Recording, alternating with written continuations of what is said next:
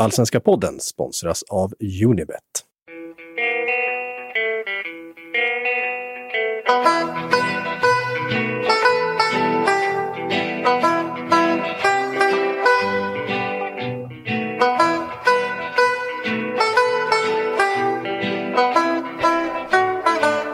Så, det ser ut som tidigare och det rullar ju där och det rullar där.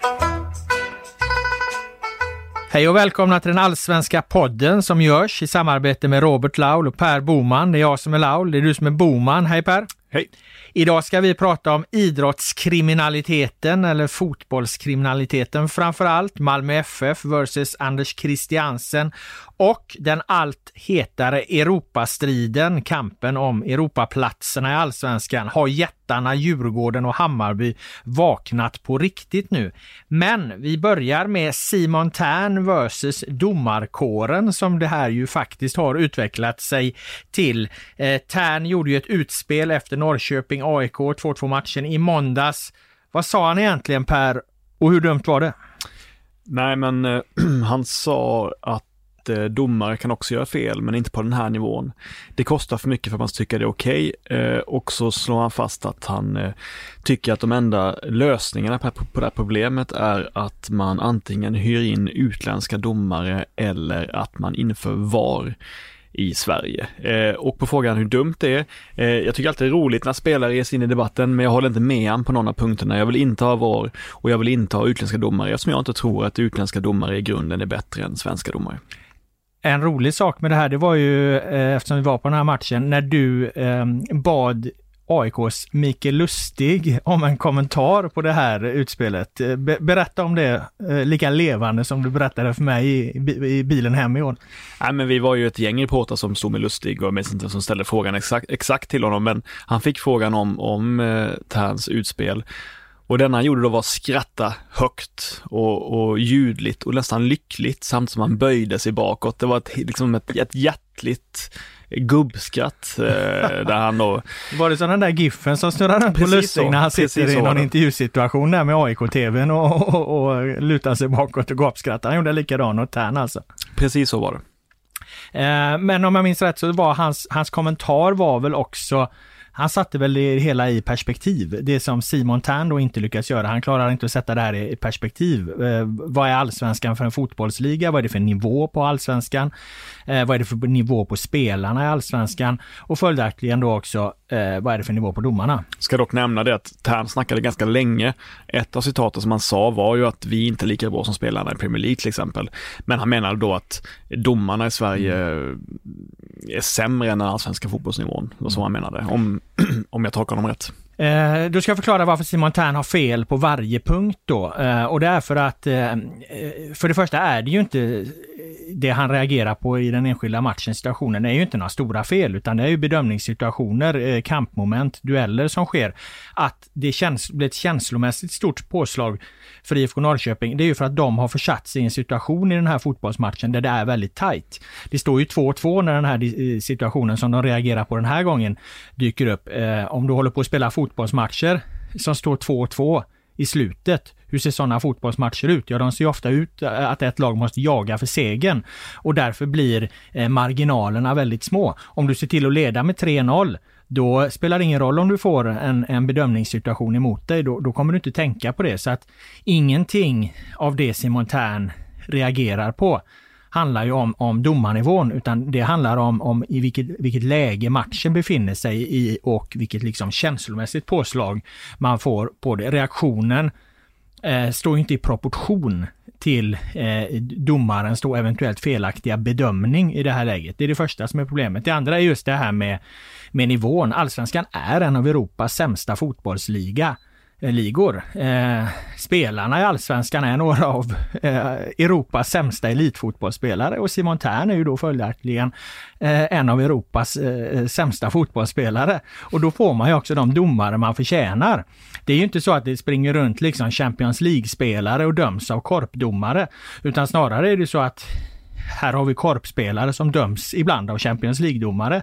För de svenska domarna är faktiskt ute på internationella uppdrag, till skillnad från Simon Tern och andra som inte lyckas kvalificera sig eh, för Europa. Hade Simon Tern dom dominerat varje fotbollsmatch och Norrköping varit det överlägset bästa laget i Sverige som kontinuerligt hade spelat i Europa, då hade man kanske kunnat förstå hans kritik lite, men nu är han ju en medioker spelare i en medioker miljö. Och då blir det ju väldigt, väldigt skevt att eh, komma med sån oerhört stark kritik. Och därför så landar jag i slutsatsen att det finns bara två det finns bara två eh, möjligheter att bedöma det här utspelet som Simon Tern gör. Antingen är han dum på riktigt, eller så är han, vilket Stefan Johannesson kommenterar, respektlös för att han talar mot bättre vetande. Han har alltså ett uppsåt att eh, klanka ner på och nedvärdera de svenska domarna trots att han mycket väl är medveten om omständigheterna. Så antingen är han dum på riktigt och inte har fattat var han befinner sig. Eller också så, så gör han det här med berått mod. Alltså hade det varit juridik så hade vi talat om ett uppsåt, att han vill skada domarna. Och jag vet egentligen inte vilket som är värst. Vad tycker du? Jag tycker väl så här att eh, generellt sett så är jag för folk som har en, eh, en konstruktiv lösning på ett problem och inte bara då eh, skriker rakt ut att någon är dålig och sådär. Men just i det här fallet så hade det nog varit bättre att säga så här, jag är mycket besviken på insatsen idag. Eh, Henrik Goitom har själv erkänt att det var straff, det borde varit straff. Det har skadat oss mycket och vi har haft många jobbiga situationer med oss det här året och det, det är jävligt tufft liksom. Mm. Det hade nog varit rimligare än att säga att ta in, eh, hyr in utländska domare eller inför VAR eftersom eh, båda de alternativen är, tycker jag då är usla. Så att i det här fallet så hade det varit bättre att fått en, en, en känslomässig, eh, ett känslomässigt utfall än, än, så att säga, än ett förslag på, två förslag på konstruktiva lösningar. Jag kan nämligen garantera att Simon Tern även med utländska domare och även med VAR kommer hamna i liknande situationer ifall Norrköping befinner sig i läge där matcher är väldigt tajta.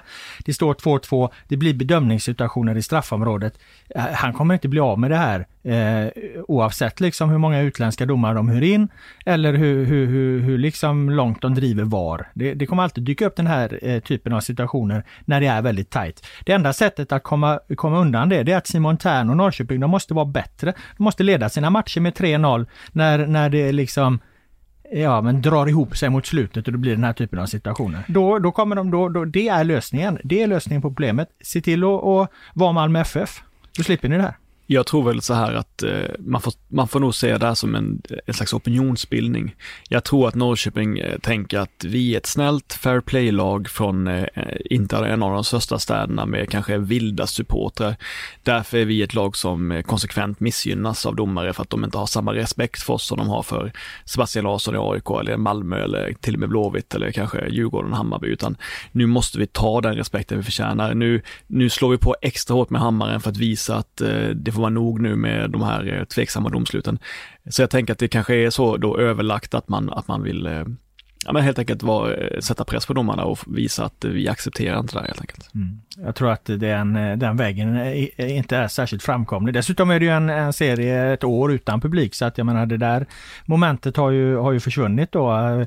Publiken, publik är ju faktiskt en sak som kan påverka domarna. Det, det finns det forskning på och det är jag den första att och hålla med om att en, en, en, eh, en stor klack som vrålar i ett tajt läge, ja då ökar möjligheterna faktiskt att domaren blåser. Men det, det momentet har vi inte i allsvenskan i år.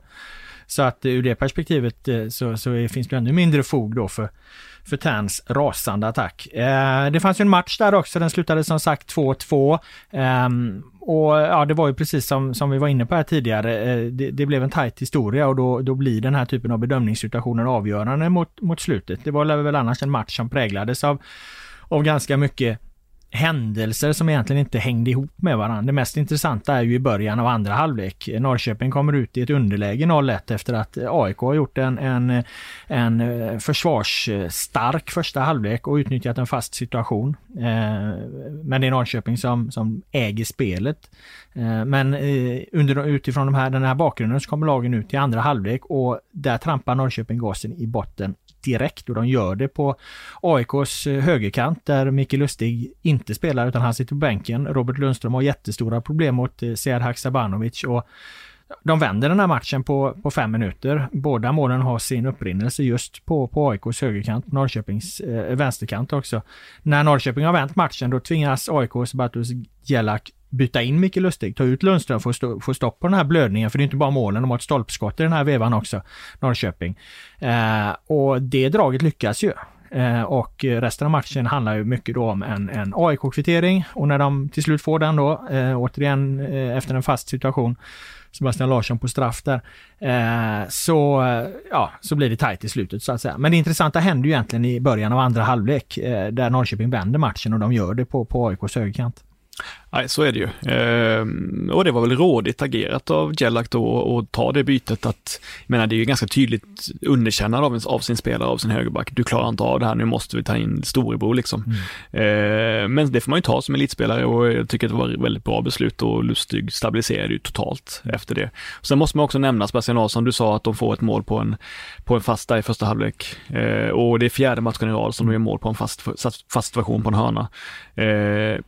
Ja, jag tror vi nämnde det förra veckan, Sebastian Larssons högerfot borde nog utnyttjats ännu bättre i samband med fasta än, än vad AIK har lyckats med sedan han kom till klubben. Det märker man ju inte minst sista månaden att det kunde nog fått ut, man kunde nog fått ut ännu fler mål från den foten. Ja, och jag menar ett sånt här år när kvaliteten har varit så oerhört skiftande, eh, kvaliteten framförallt har varit lägre än vad den brukar eh, vara med tanke på att det är en coronasäsong, eh, då tycker jag att prestationen som just Sebastian Larssons, att vara så bra på fasta situationer, eh, som han har varit egentligen hela tiden, men som AIK först nu har börjat utnyttja det måste väga väldigt tungt. Till exempel när vi tar ut eh, våra lista över de 50 bästa spelarna. Han måste högt upp på en sån lista bara för att det där är ju, det spelar ingen roll hur omständigheterna och förutsättningarna är. Att slå en hörna är ju samma sak hela tiden. Det spelar ju ingen större roll om det är publik eller inte där. Visst, de kan stå och gapa och störa lite, men, men det tror jag inte en spelare som Sebastian till exempel bryr sig så mycket om. Men, men det är en oerhörd kvalitet han har i, i den här, eh, i den här högerfoten. Och alla fotbollsspelare på den här nivån kan eh, slå eh, en bra hörna om de får tio försök på sig. Men det är väldigt, väldigt få som likt Sebastian Larsson bara slår bort en av hörna av tio. Han slår nio bra hörnor och misslyckas med en. En blir, råkar ju bli för lång någon gång då och då. Och då, även då finns det en tanke för då kommer Lustig på bortre stolpen istället. Mm. Annars är den ju på samma jävla yta varje gång. Det är det som är så oerhört imponerande. Inte att han får till en bra hörna mellan varven som många andra får, utan att han får det nio gånger av tio. Nej, jag håller med. Det, det gör att han är förmodligen en av de tio bästa spelarna i Allsvenskan i år, trots att han tillsammans med övriga laget hade så oerhörda problem första halvan av säsongen. Jag vill nå upp han på plats fem där. Ja. Eh, mm. Men det gör ju också att en sån här match då som, som, som är väldigt eh, händelsestyrd, intensiv, två ändå välorganiserade försvar, eh, där blir ju de fasta situationerna väldigt avgörande. Tre av fyra mål är ju på, på eh, fasta situationer. Nå, så mycket andra slutsatser går kanske inte att dra av den matchen. Resultatet någonstans rimligt och rättvist. Ja, absolut. Man får också säga någonting om Haksabanovic som då under en kvart 20 minuter visar samma form som man hade nästan varje match i juni. Eh, och att det räcker liksom, det räcker för att eh, Peking ska få två mål. Så att mm. menar, kan, han, kan han komma upp i den här nivån i en halvtimme per match i resten av säsongen så råder det inga tvivel om att eh, IFK Norrköping kommer ta en Europaplats. Så är det. Vi ska lämna matchen, men vi ska stanna kvar vid IFK Norrköping för att eh, väldigt mycket av eh, diskussionen kring eh, IFK Norrköping handlar ju om eh, deras eh, eh, supertalang som vi med gott samvete kan kalla honom. Isak Bergman eh, Johannesson. Återigen var det en uppsjö av stora klubbar på plats och följde honom. Vi talar eh, nivåer nu då, alltså Liverpool, Juventus, Manchester United. Eh, och eh, frågan som hänger i luften här är ju om han ska bli den dyraste försäljningen någonsin från allsvenskan. Eh, vi har ju, vi har ju eh, Alexander Isak som gick för 85 miljoner 2017 från eh, AIK till Dortmund. AIK fick ju inte behålla alla de pengarna utan det försvann ju en eh, 20-25 miljoner eh, till, till agenter och så vidare. Eh, sen har vi Zlatan Ibrahimovic då som såldes för 82,6 miljoner eh, 2001 eh, från Malmö FF till, till Ajax. Där fick ju Malmö behålla en större del. Eh, och Zlatan har efterhand blivit förbannad att han inte fick så stor del av det där. Eh, men det är ju i alla fall, det är ju summorna, det är försäljningssummorna man tittar på. 85 miljoner Eh, för Isak, 82,6 för Zlatan. Det är de, det är de dyraste. Och eh, eh, frågan är då om Isak Bergman Johannesson kan komma över det hade vi pratat eh, för några månader sedan när vi var osäkra på hur marknaden, om det nu, man nu kan liksom förmänskliga den, skulle reagera på corona, så var vi osäkra ju såklart på eh, hur det skulle påverka transfersummorna, åtminstone vad allsvenska klubbar skulle kunna sälja för. Nu har vi sett att eh, Pontus Almqvist-typer och Armin Gigovic-typer som förvisso är har fina egenskaper, bra talanger, men inte som kan, kan inte betraktas som supertalanger på Isak Bergman Johannessons nivå. Att de kan säljas för runt 40 miljoner kronor till till exempel ryska Rostov. Det får mig att slå fast helt enkelt att Alltså, Ja, ja, han kommer bli, han kommer bli den dyraste försäljningen till, från allsvenska genom tiderna. Ja, jag tycker, anser att det är rimligt att vänta sig att IFK Norrköping ska få minst 100 miljoner kronor från honom. Jag kan inte tänka mig något annat än att de här utländska klubbarna är beredda att lägga 10 miljoner euro på den här spelaren minst. Särskilt om det blir ett budkrig, särskilt som att han är en dominant allsvensk spelare som 17-åring, som aldrig gömmer sig, som alltid visar sig, som alltid tar initiativ, som har en grundteknik, en spetskompetens, en rörelseförmåga, spelintelligens. Han är otrolig. Han är, han är den lätt största talangen sedan Alexander Isak. Han är på samma nivå som Alexander Isak var. Jag ska eh, komma med två inspel. Eh, ett där jag understödjer din te teori och ett där jag problematiserar den. Eh, eh, jag tror inte att jag tror inte att coronasituationen eh, oavsett om det hade varit kvar och, och, lagt liksom en filt över ekonomin påverkar just det här så mycket. För att här är det alltså, det är klubbar på en nivå som har så mycket pengar oavsett. Att de kan all, de, de, alltså corona påverkar inte Liverpool, United, Juventus om de kan betala 60 eller 100 miljoner för, för, för honom. Utan när, när de här klubbarna kommer in, då finns det pengar. Eh, så att eh, corona-aspekten på det, även om det som du är inne på börjar rätta till sig, det tror inte jag spelar så stor roll. När de här klubbarna är inne, ser de en talang då, då, då kan de betala för honom, för honom absolut. Eh, men, men det som gör att jag tror att det faktiskt kan bli som du är inne på, att han kostar 100 miljoner, det är att IFK Norrköping precis har gjort en bra affär. De har därmed stärkt upp sin ekonomi. Eh, de eh, kan de är absolut inte i något desperat behov av att sälja honom. Han har ganska många år kvar på kontraktet. Det, jag tror han har tre år kvar. Det är ju ett fantastiskt läge. Mm. Eh, om jag räknar rätt här nu i all hast. Du får rätta mig om jag har fel, men, men jag tror det är det. Eh, och, och, så att just, just de stjärnorna står ju väldigt rätt i skyn för att det här ska bli en oerhörd försäljning. Eh, Norrköping har gjort en, en, större affär med Almqvist. De kan tacka nej till bud som de, de eh, inte, inte gillar. De har visat att de är på en nivå där de kan ta mycket bra betalt för sina spelare och nu har de en exceptionell talang. Så, så, så därmed så skulle han absolut kunna gå upp och bli den dyraste affären någonsin komma över eh, tresiffriga miljonbeloppet då, alltså över 100 miljoner. Det som möjligen talar emot då, det är att två av de sakerna som gjorde att Isak och Zlatan blev så dyra, det var ju deras exceptionella fysik. Framförallt eh, Zlatan då, det vet vi, det är bara att titta på vad, vad fan människan gör nu liksom. Alltså han är, han är ju för fan 40 år liksom och leder skytteligan i Serie A. Det där fanns ju redan då. Han har en oerhörd fysik i kombination med, med, med tekniken. Lite var det ju, samma är det ju med Isak. Han är ju, han har, han har ju också en väldigt, väldigt fin, fin fysik eh, på många sätt. Det ha, där sticker ju inte Isak Bergman Johannesson ut på det sättet. Han är ganska explosiv, men inte extremt. Han är, han är löpstark, men han är liksom inte Kulusevski löpstark. Eh, han, han, är, han är väldigt, väldigt smart, spelskicklig vid en tidig ålder, men det är svårare att mäta för att det kan bara vara att han ligger långt fram i utvecklingen. Sen kan, kanske det stannar av. Eh, så det är lite svårare att mäta med honom. Så det som skulle tala emot att han eh, går för en så stor summa, det är just det att han, han har liksom inte de extrema fysiska egenskaperna som klubbar är, är beredda att, att betala för. Därför tycker jag det är lite svårt att värdera vilken nivå kommer, kommer de här storklubbarna lägga sig på när de lägger sina bud. För du vet att eh, relativt små spelare med, med bra fotbollshjärnor. Det finns det ganska gott om ute i, i fotbollseuropa. Han är inte unik på det sättet. Han är unik i våran miljö, men han är inte unik om du, om du blickar ut över hela Europa. Um, nej men det är intressant. Jag, jag, tycker kanske att Alexander Isaks, det han visade mest när han var i Allsvenskan, det var nog ändå spelintelligens, eh, grundteknik, eh, ehm, eh, löp, eh, smarta löpningar liksom. Att jag tycker nog det som stack ut mest för mig med honom var snarare spelintelligensen än, än att han hade tydliga fysiska förutsättningar. Som ja, det håller jag inte med om. Där skulle jag säga att, att han stack ut extremt med sin fysik.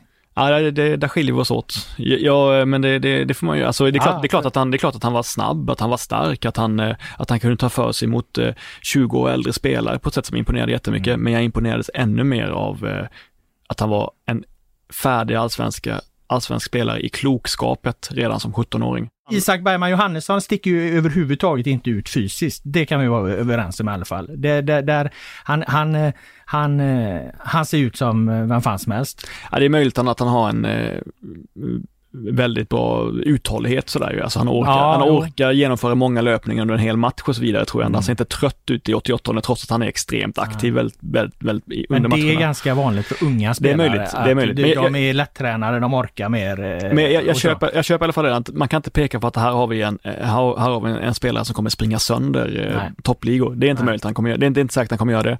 Men han har ju så mycket annat såklart och jag, eh, det var kul för jag stod och pratade med Stig eh, Torbjörnsen, eh, IFK Norrköpings karismatiske scout, chefscout, mm. som ju alltid är rolig att prata med. Precis när han, när jag försökte då locka ur lite siffror ur honom, försökte få honom att liksom säga att eh, han, han, är ju, han är ju en eh, han skulle kunna säga, vi säger nej till allting under 100 miljoner liksom för att han är en rolig typ. Då kommer Jens Gustafsson in bakom honom, för jag stod och pratade med Torbjörnsson inför matchen och sa håll käften nu för i helvete, säg inte någonting nu för jag kommer få städa upp, eh, städa upp eh, bakom dig i hundra år efter det här liksom. För han vet ju att eh, mm. Torbjörnsson är en kille som gillar att prata och det, det var ju såklart sagt med kärlek också. Men, nej men just eftersom jag tror att det kommer bli en, en kan bli en, en budstrid mellan, mellan väldigt, väldigt eh, stora lag. Därför tror jag att han kommer klara, gå över 100 miljoner och just som, som du säger att de behöver inte sälja, de kan vara kalla. Mm. Eh, plus att jag känner också att precis den här självsäkerheten som jag upplevde fanns runt AIK eh, när, eh, när de började få in eh, de här stora klubbarna kring Isak, när man märkte att de visste att det här kommer bli stort. Exakt samma eh, ska vi säga, godmodiga förvissning finns det hos eh, alla människor runt Norrköping just nu att de vet redan nu tror jag att det kommer bli väldigt stora pengar. Peter Hunt sa ju, ordföranden sa ju i, en, i den här Dplay-sändningen inför matchen igår att eh, mindre ligor göra sig icke besvär. Jag tycker, det, jag tycker det, det, det, sätter väl ord på det, på det. Jag tycker att det är årets citat. Eller hur? Jag tycker att det, i all sin enkelhet så är det ett, eh, för man kan säga, jag menar Peter Hunt är ju en otroligt stark ledare för Norrköping, har gjort väldigt mycket bra saker eh, och han har också en, en, kärl, en förkärlek för den typen av, jag minns när, när de hade vunnit guld första gången så gick, gick ju Hunt ut och krävde att nu måste vi få en nordisk superliga, annars kan vi inte, annars kan vi inte attrahera rätt sponsorer. Och det var intressant efter att de vunnit första guldet på eh, 20, ja, 15-16 år liksom. Så han är ju, han är ju, han är ju, eller ännu mer, 25 år. Så han är ju väldigt, eh, han är karismatisk också, liksom. Han hade ju scouten. ett annat fint citat i våras, det var inför en, en match mot Mjällby. Då han sa att eh, jag kommer inte ihåg hur många matcher han drog till med att han hade sett med Norrköping, men det var hundratals i alla fall. Och han menar på att han är alltid osäker i, i, inför hur det ska gå. Men inte idag. Idag är jag helt säker på att vi vinner. Så blir det kryss hemma mot Mjällby. det är också en kandidat till årets citat. Vi kan väl säga någonting om Norrköping också. Det är ju ingen eh, hemlighet att de är tillsammans med Djurgården bäst i Allsvenskan på att sälja spelare. Så mycket spelare de säljer nu. Mm. Eh, när de säger att de får in eh, 50-60 millar för Haksabanovic också, vilket inte är omöjligt. Säg att de får in eh, runt 100 för Isak Bam Johannesson. Mm. Alltså de närmar ju sig eget kapital i, i Malmö FF-nivå nästan nu med tanke på de här försäljningarna. Ja, nu ska vi inte glömma att de har ju då eh, betalat 25, 25 också, för, för eh, Haksabanovic och de har ju lagt en hel del på Hallenius och de har lagt på, på Linus Wahlqvist och det är ett svårt år och, och, allt det här och de amorterar ju dessutom på sin arena 10-20 miljoner om året. Så att det, det, det, finns nog hål att stoppa de här pengarna i, i, i, så. Men det är klart att om vi får en, en förändrad balans här nu med Malmö FF, Malmö FF inte går till Europa och hämtar in sina pengar, då är det klart att på sikt om IFK Norrköping fortsätter att vara den dominerande aktören på att sälja, eh, förädla och sälja spelare för stora pengar, ja då kommer de ju eh, förr eller senare äta upp det här ekonomiska försprånget som Malmö FF har, har skaffat sig. För Malmö FF har inte varit lika skickliga på senaste tiden att sälja unga spelare. Det beror på att de har haft en annan strategi. De har gått till Europa och den vägen tagit in sina pengar. Men det är klart att det kan ju, eftersom det är pengarna som styr, så är det ju IFK Norrköping som eh, har bäst förutsättningar att närma sig Malmö FF just nu.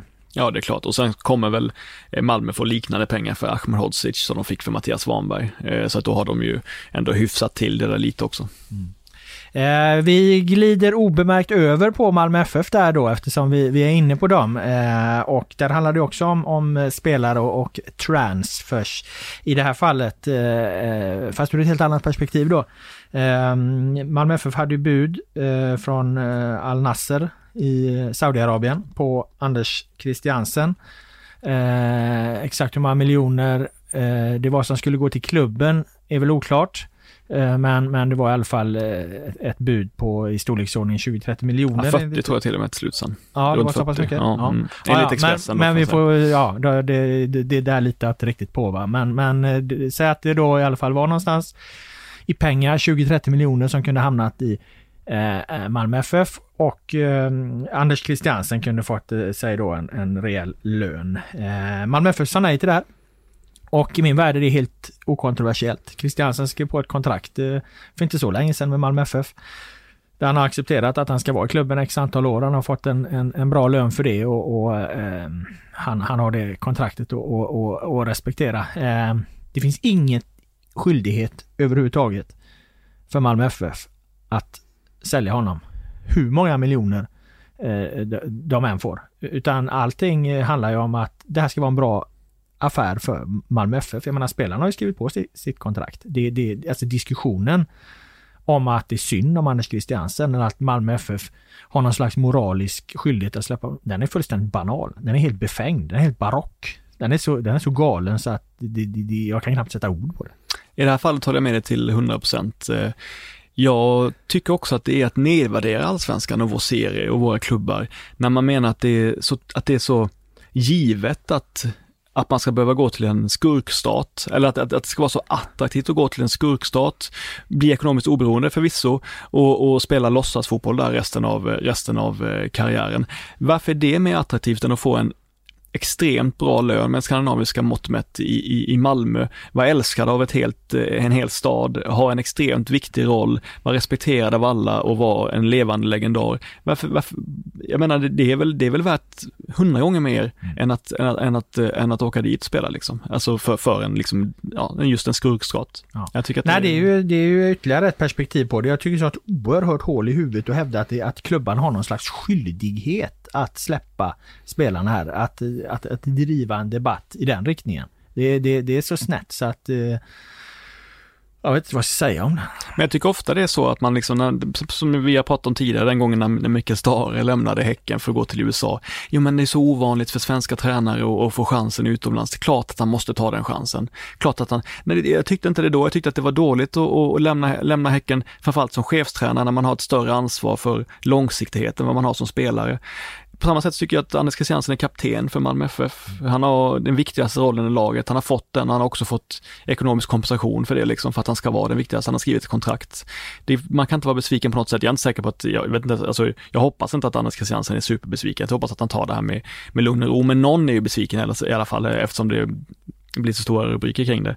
Eh, men, men jag tycker att eh, Ehm, att det var jävligt starkt av Malmö. Det är imponerande av Malmö att säga nej. Det är imponerande av Malmö att inte bli pressade till sådana saker utan att de helt enkelt eh, stå fast vid att han är en viktig spelare för Nej, jag tycker det är eh, absolut 100% eh, bra och starkt av Malmö FF för att inte ge sig in i den här typen av affärer och säga att nej, vi vill inte vara med om det här och, och vi har kontrakt här och så. Sen absolut med den enskilda spelaren ur hans perspektiv mm. eller den enskilda tränaren ur hans perspektiv.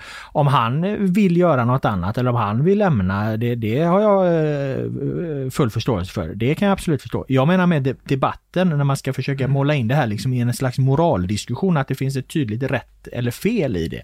Och säga att, att här gör klubbarna fel som inte släpper iväg en spelare eh, och, och, och, låter honom tjäna eh, hundratals eh, miljoner, eller tiotals miljoner. Det är det, det, är det perspektivet jag, jag stör mig på, att en, att en spelare eller tränare kan vilja iväg. Jag menar, det kan man väl inte ha några synpunkter på. Det kan jag absolut ha förståelse för. Jag kan förstå både Stare och kan förstå Christiansen om han vill väg. Utan jag menar med perspektivet att å, kliva på den här debatten ovanifrån och säga här finns ett tydligt rätt och här finns ett tydligt fel. Och de som gör fel i det här fallet, det är klubben. Det är det som jag eh, rättar mig på. Det går liksom, det är inte objektivitet. Det, det, det är inte att ha ett eh, neutralt förhållningssätt till det. Då har du sålt bort eh, hela din integritet om du gör det.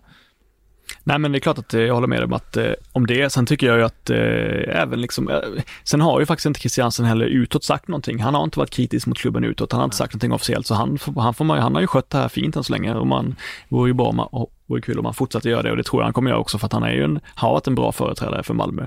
Och som, som jag säger eh, överlag, varför är det inte, vad, vad, jag menar, han, han blir väl inte, kanske inte ekonomiskt oberoende i, i Malmö FF, men fan nära inpå tror jag. Och det är väl ett, det är väl gott det liksom. Ja. Girigheten är ju en eh, farsot inom fotbollen så att eh, alla exempel som eh, leder i en motsatt riktning är väl värda att, lyfta fram. Och nu har ju liksom resultatet av hela den här situationen har trots allt blivit bra då. I första hand för att Malmö FF stå, står emot vad det verkar och inte gör den här affären.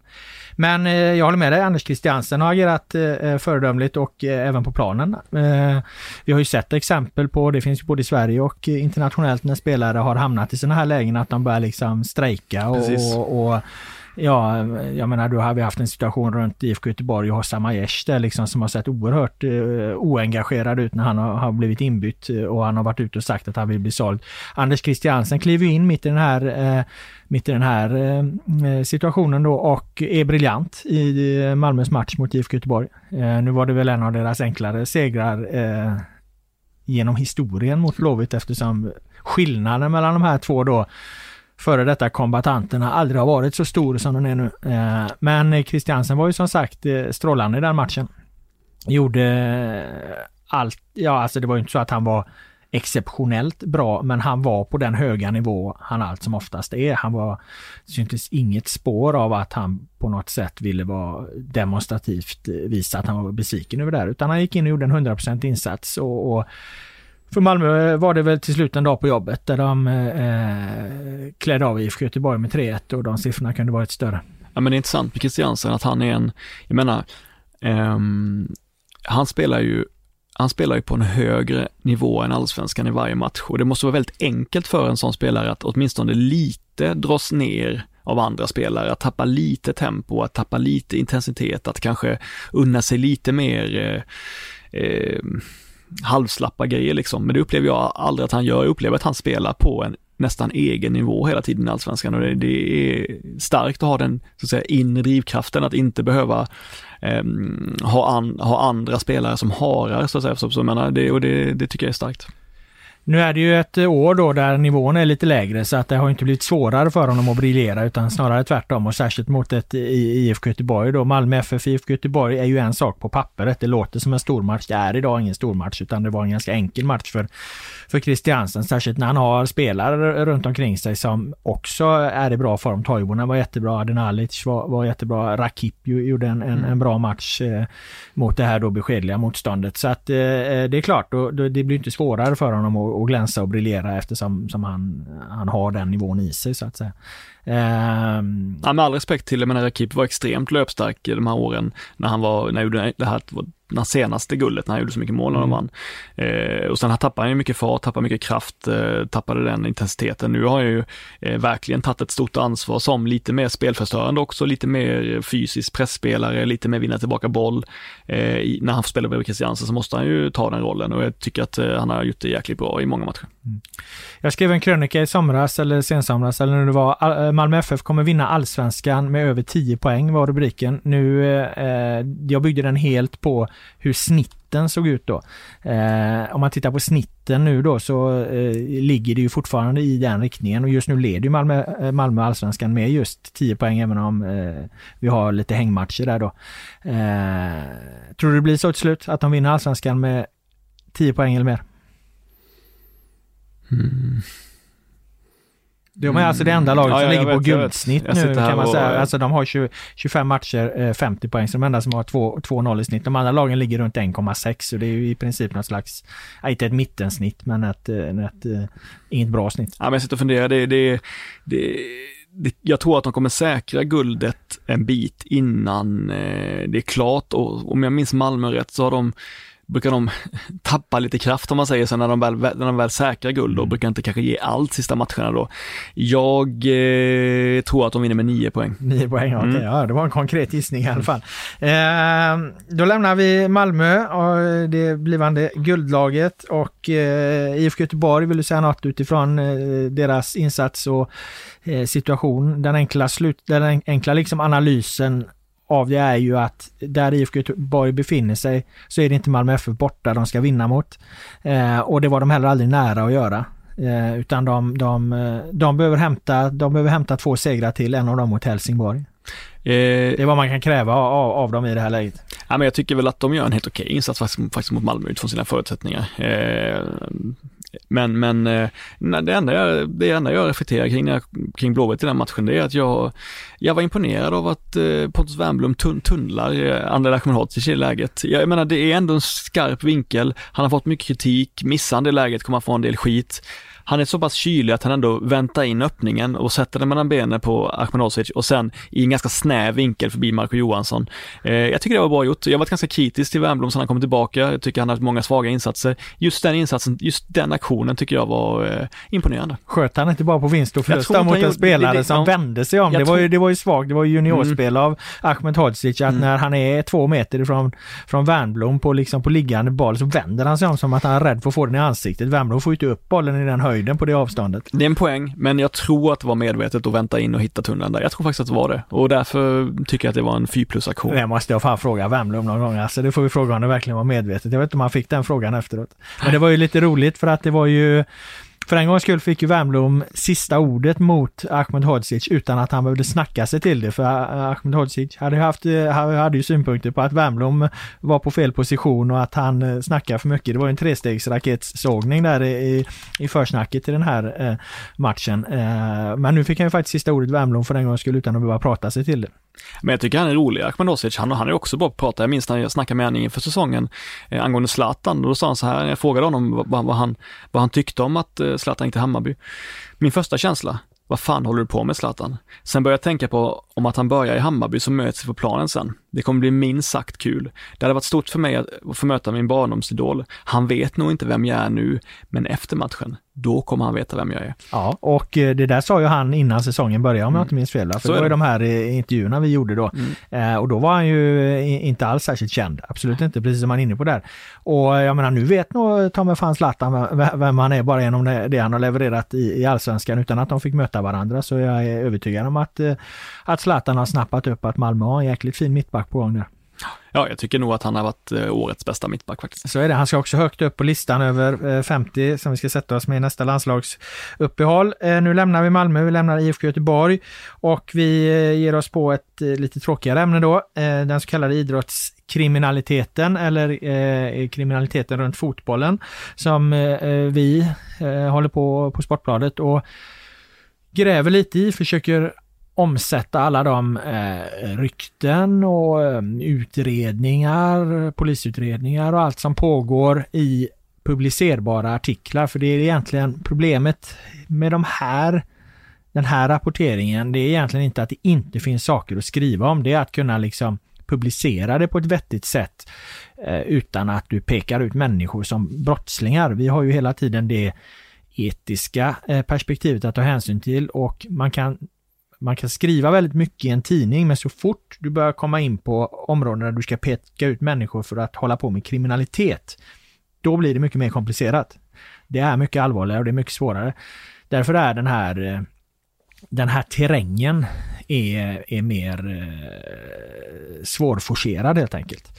Eh, därför ska jag inte gå in så mycket på, på de konkreta uppslagen vi har haft för att det, det, det är svårt eh, att, att välja orden rätt så att säga, utan det gör sig bäst i text. Eh, däremot kan man säga så här att jag har fått en, en övergripande insikt i problematiken och den är faktiskt mycket större än vad jag, jag trodde. Jag hade en bild för tre veckor sedan. Jag har en annan bild idag. Det, här, det har gått djupare in i, i klubbarna. Det är på en mer avancerad, utstuderad nivå och det liksom är fler nivåer av idrottshierarkierna som är infiltrerade. Eh, så att det är mycket, mycket värre än vad, vad jag trodde helt enkelt. Och jag tror att det här är typiskt sånt här område som att sen om ett tag när det här blir synbart på ett annat sätt och vi kommer ha fler poli färdiga polisutredningar, fler domar, fler rättegångar, då kommer alla säga vad fan gjorde ni inget för? Varför pratar ni inte om det här? Så som det alltid blir liksom, man tittar tillbaka. Varför, var, var, hur kunde fotbollen bara låta det här pågå? Så tror jag att man kommer förhålla sig till, till allt det som ligger och puttrar under ytan eh, någonstans nu. Och det är tragiskt. Eh, men jag har en, en, ett förslag på en lösning. Och det är att jag tycker att vi har eh, en 51% regel här i, i, i svensk idrott, svensk fotboll en slags demokratisk eh, ett grundskydd för att idrottsrörelsen är demokratisk. Och det är dags att medlemmarna börjar utnyttja den, använda den eh, makten de faktiskt har. Medlemmarna i de allsvenska föreningarna, de måste gå till sina styrelser. De måste på nästa årsmöte kräva att det ska tas styrelsebeslut på att vi ska inte ha med kriminella, tveksamma, tvivelaktiga agenter att göra. Vi ska inte inleda den här typen av ekonomiska uppgörelser där hälften av stora övergångssummor försvinner runt till massa mellanhänder bara för att vi kan tjäna 2,5 miljon extra på den affären eller bara för att vi kan få den spelaren. Vi måste börja ta ett större ansvar för idrotten och för fotbollens anseende och säga att okej, okay, vi har medlemsdemokrati här. Vi bestämmer här. Vi kan säga till vår styrelse att nu ska vi ha styrelsebeslut på att inte göra den här typen av affärer. Till exempel Bahoui-affären där vi har visat att ungefär 12 miljoner försvinner. Här kan man mycket enkelt säga att vi ska ha ett styrelsebeslut på att inte göra de här typen av affärer, även om det kanske ger oss 2,5 miljoner extra. Vi ska, inte, vi ska inte vara en del i det här systemet för ytterst är det någon slags människohandel som pågår där man flyttar runt spelare mellan olika klubbar, eh, vilket omsätter pengar och sen fördelas de här pengarna runt utifrån fotbollen. Så att det här är liksom ett system som fotbollen har skapat som alla någonstans är förlorare på, utom de krafter som då på vissa sätt har kidnappat det här systemet.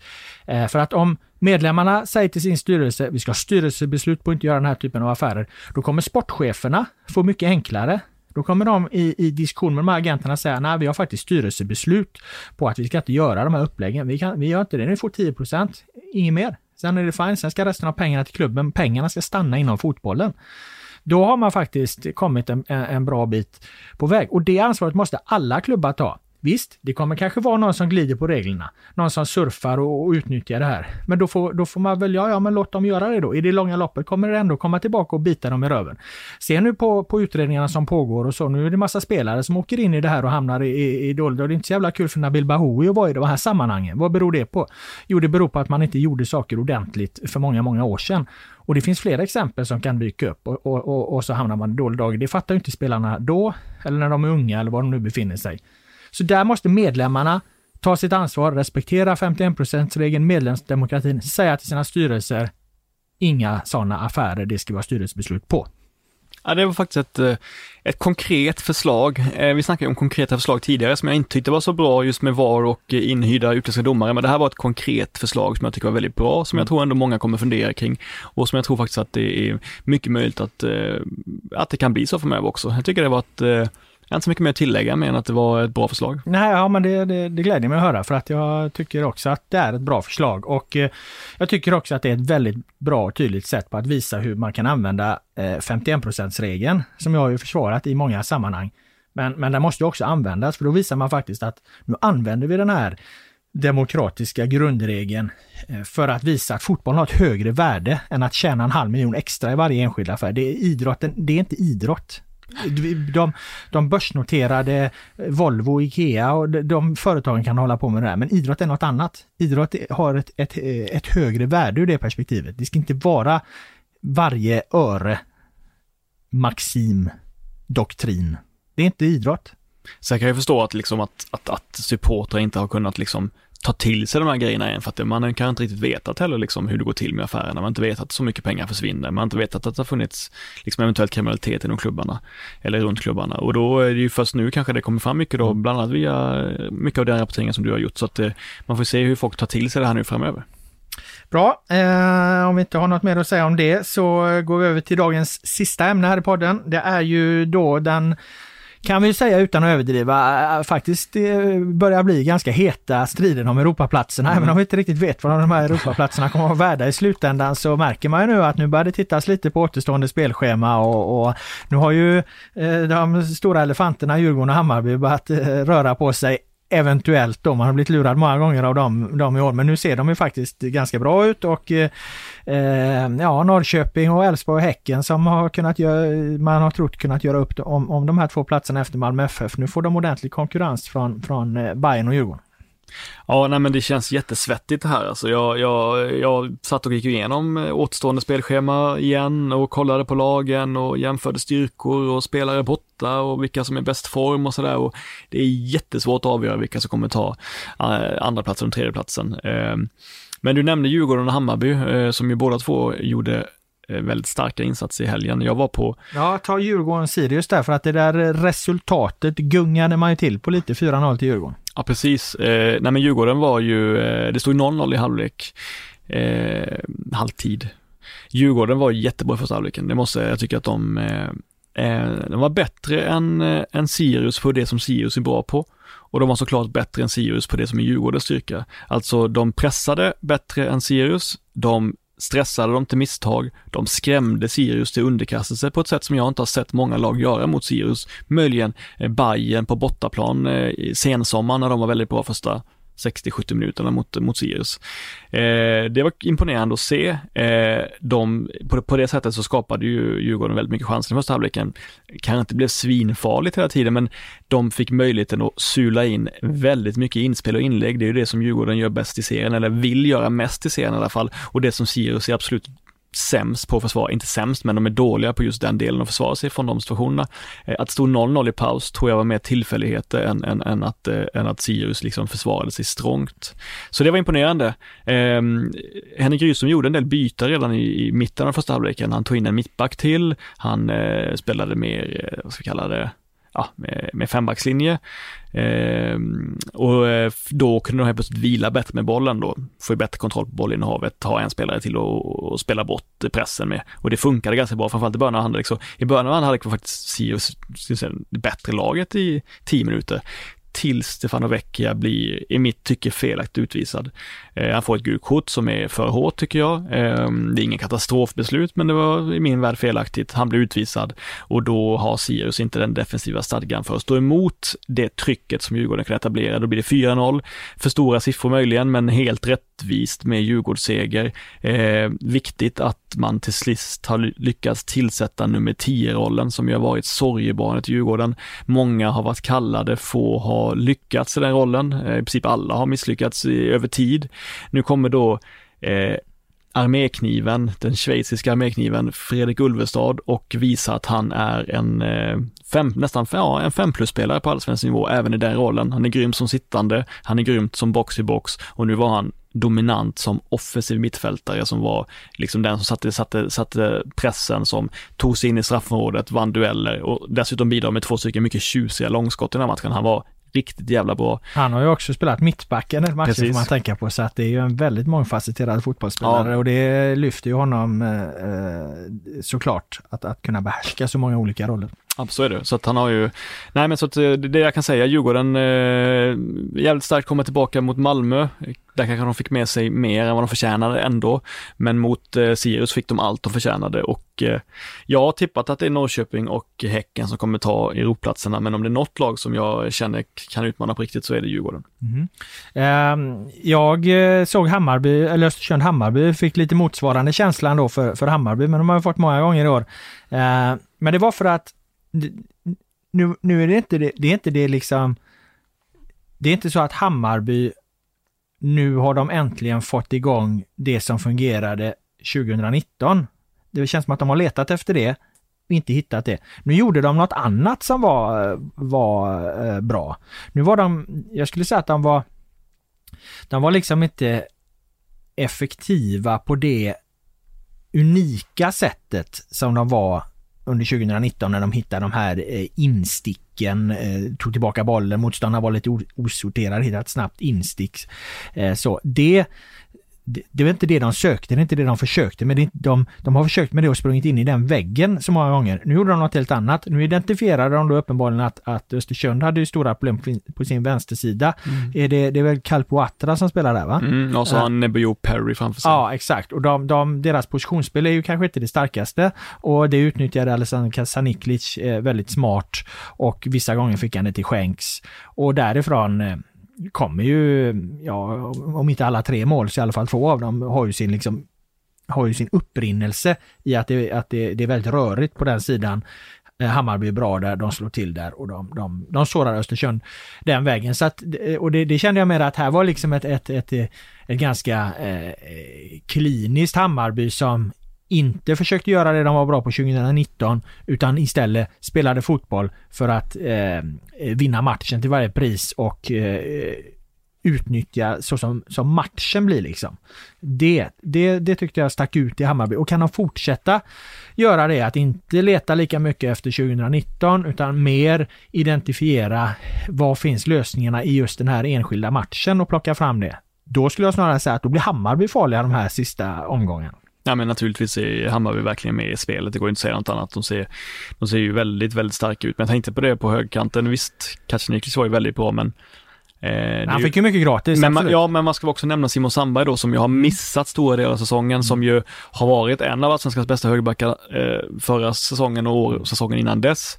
Nu eh, har han ju missat jättemycket, det har varit ett stort problem för Hammarby som har fått testa massa spelare i den positionen, fått hela tiden ändra om. Sandberg är ofta skadad, blir skadad, småsjuk och så vidare och så vidare. När han väl spelar som han spelade mot Östersund nu, nu fick han kanske en ganska lätt resa, men det var ju, han hade ju en väldigt fin touch på bollen, väldigt många fina passningar till Kacaniklic och de verkligen, ja, det, det syntes att, att Hammarby har saknat honom i den, i den eh, formen och på den positionen. Mm. Eh, samtidigt så är de ju, eh, eller har varit, både Hammarby och Djurgården väldigt ojämna. Eh, det är alltid lite vanskligt att, att kliva ut och säga att nu minsann eh, ser Bayern bra ut igen. Men jag tycker ändå mig upptäcka en, liksom en, en, en skillnad. Tidigare när jag har tänkt att fan här ser Hammarby ganska bra ut så har det varit mer att okej okay, nu, nu, nu lyckades de upprepa det de var jävligt bra på i fjol. Nu, nu, nu var det som sagt, nu var, var det något annat de gjorde eh, bra och det tror jag kan bli viktigt för dem eh, framöver här. Eh, samtidigt är ju den här striden om Europaplatserna, den är ju djävulskt tajt. De ligger ju på i princip samma poäng allihopa där uppe med, med lite hängmatcher. Eh, Häcken har en hängmatch eh, och sen har de eh, Hammarby borta va. Men, men utöver det har de ett väldigt enkelt spelschema. Det skulle inte förvåna mig om Häcken på sina sex kvarvarande matcher, eh, är det va, tar mm. 12 poäng. Och då har du ett Häcken som är uppe på 52 poäng. Och det kommer bli svårt för både, både Djurgården och Hammarby att nå 52 poäng. Plus att det bästa laget efter Malmö FF över tid i den här allsvenskan har trots allt varit IFK Norrköping. Det är ju de som, även om deras säsong också har pendlat något alldeles oerhört, så har det pendlat i grövre sjok så att säga. De har haft en enormt stark period, en enormt svag period och nu är de inne i en, en, en någorlunda stark period igen. Ja, det märkliga med Norrköping är ju deras totala oförmåga att vinna på hemmaplan. Det går, för mig det går inte att förstå. Det är det som har varit Norrköping, som i Norrköping har haft ett sånt otroligt spel på hemmaplan. Alltså de har ju spelat på en nivå som få andra har kunnat matcha, liksom speltekniskt, eh, chansmässigt, allting. Det har varit ja, men väldigt svårt att stoppa. Så att det, det, jag, kunde, jag kunde inte se framför mig att det var just hemmaspelet som skulle bli lidande nu under, under hösten. Men jag, ähm, jag tror ju eh, också på, men jag tror ju på att det blir Norrköping och Häcken som sagt. Eh, men, men, men det, det, man kan ju aldrig vara säker i ett sånt här tajt läge. Nej, så är det. Och, eh, och det vi inte har nämnt här nu är ju då Elfsborg som spelade en mm. match som hamnar väldigt mycket i skymundan i, i den här veckan. De mötte ju, jag visste fan knappt om att den spelade som man ska vara ärlig, men de mötte ju Varberg va? Och, mm, och kryssa, mm. igen då. 13 oavgjorda matcher. Det, det, det, är klart att med det här poängsystemet så, så är det ju inget värt att, att, hålla på och spela för många kryss. Fråga IFK Göteborg, de har ungefär lika många och, och de håller till i botten istället. Eh, så det, men, men någonstans när man slår ut det och tittar på det ur ett annat perspektiv så är ju Elfsborg väldigt svårslagna och det är ju egentligen väldigt lite som har gjort att de inte har ännu mer poäng. Därför finns det, därför har jag ändå en, en, en, en tro på att eh, Elfsborg kan vara med hela vägen här och, och, faktiskt ta den här platsen. Det, det, var ju egentligen mitt ursprungstips. Men det är ju så jävla jämnt nu så att alla, alla tips där runt omkring blir någon form av, av eh, lotteri. Mm, så är det, men det känns ändå kul. Även om vi inte kan bedöma hur mycket värt det är, så tycker jag ändå att det känns eh, spännande. Ja, det är i alla fall någonting att, att hänga upp en, en i övrigt rätt, eh, ja, den sämsta allsvenskan i, i allsvenskans historia så vitt jag kan bedöma. Säg en, ett år som varit sämre. Jag tror jag har frågat det där förr, nu vill jag ha ett svar. Ja, men eh, somliga skulle ju hävda eh, ja, 2010 och sådär, men det tycker jag var ett fantastiskt allsvenskt Ja, du svarar ju alltid det. Du säger år. något som någon annan skulle säga, men som du, som du själv tycker var väldigt bra. Vilket år var sämre? Ja men vänta, vänta, 2012 var väl ganska svagt år. Mm. När, när Elfsborg, all respekt för Elfsborg, de vann trots att Häcken var det bättre laget. Ja, som var... Anders Svensson till och med sa att Exakt. Häcken var bättre i år. Så att 2012 eh, kan inte säga att jag kan eh, sortera ut exakt, men 2012 var väl ganska Ja bra. men jag tycker det är ett respekt till svaret 2012, för 2012 var faktiskt också ett ganska svagt eh, allsvenskt år vill jag minnas. um, om du tar något mer? Boman. Nej. Så tackar jag dig för att du var här med dina kloka synpunkter och åsikter. Jag tackar alla er som har lyssnat. Den allsvenska podden är tillbaka nästa vecka. Nu blir det The Village Stompers med Washington Square. 56,